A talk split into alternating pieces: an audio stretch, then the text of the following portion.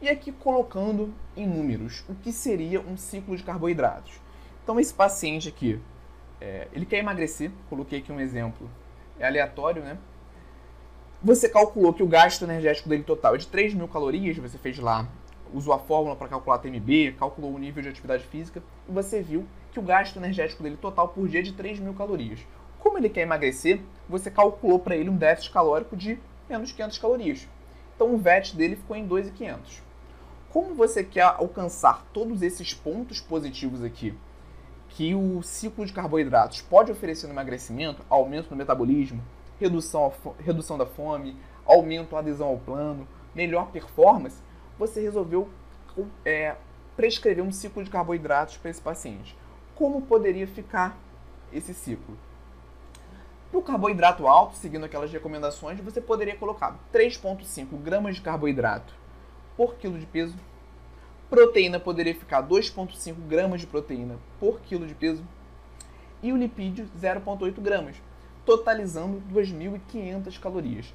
Esse seria um exemplo de carboidrato alto. Quando você vai para o carboidrato médio, olha que interessante, você diminuiu uma grama de carboidrato, só que você quer manter o número de calorias, porque o ciclo é só de carboidratos. Então você tem que aumentar os outros macronutrientes. Para esse segundo caso, eu aumentei logo a proteína, coloquei em 3.5, porque a gente já viu, inclusive na aula anterior, na aula 11, que a via lipogênica a partir dos aminoácidos ela é menos favorecida. Então, dificilmente o nosso paciente vai engordar a partir de uma maior, de uma maior ingestão de proteínas. Então, eu já, loguei, já joguei essa proteína lá em cima, 3,5 por quilo de peso, certo? E a gordura eu mantive. Então, esse seria o plano para o carboidrato médio.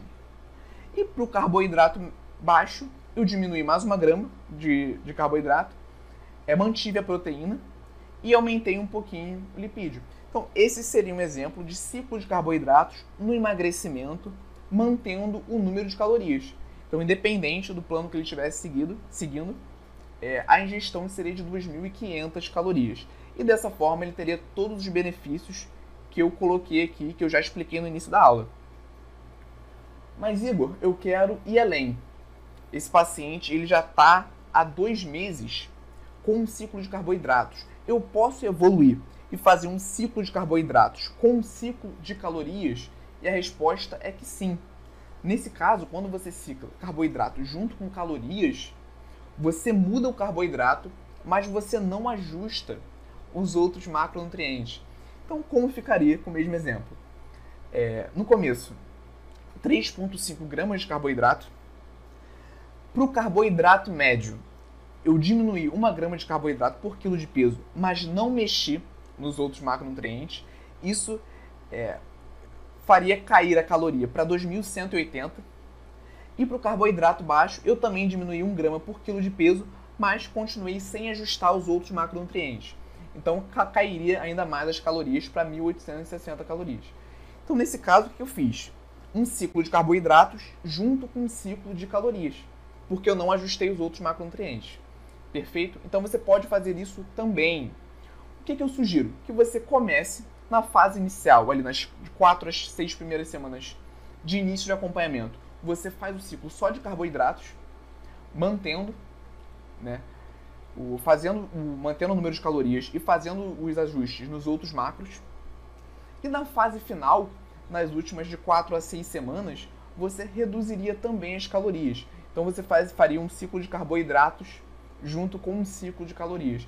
É uma excelente estratégia também para quebrar o platô. Porque pode ser que com o ciclo só de carboidratos, em algum momento aquele paciente, aquele paciente estabilize, né? Para de, pare de perder peso de forma constante. Então você pode entrar com essa segunda estratégia, com essa segunda ferramenta para quebrar esse platô.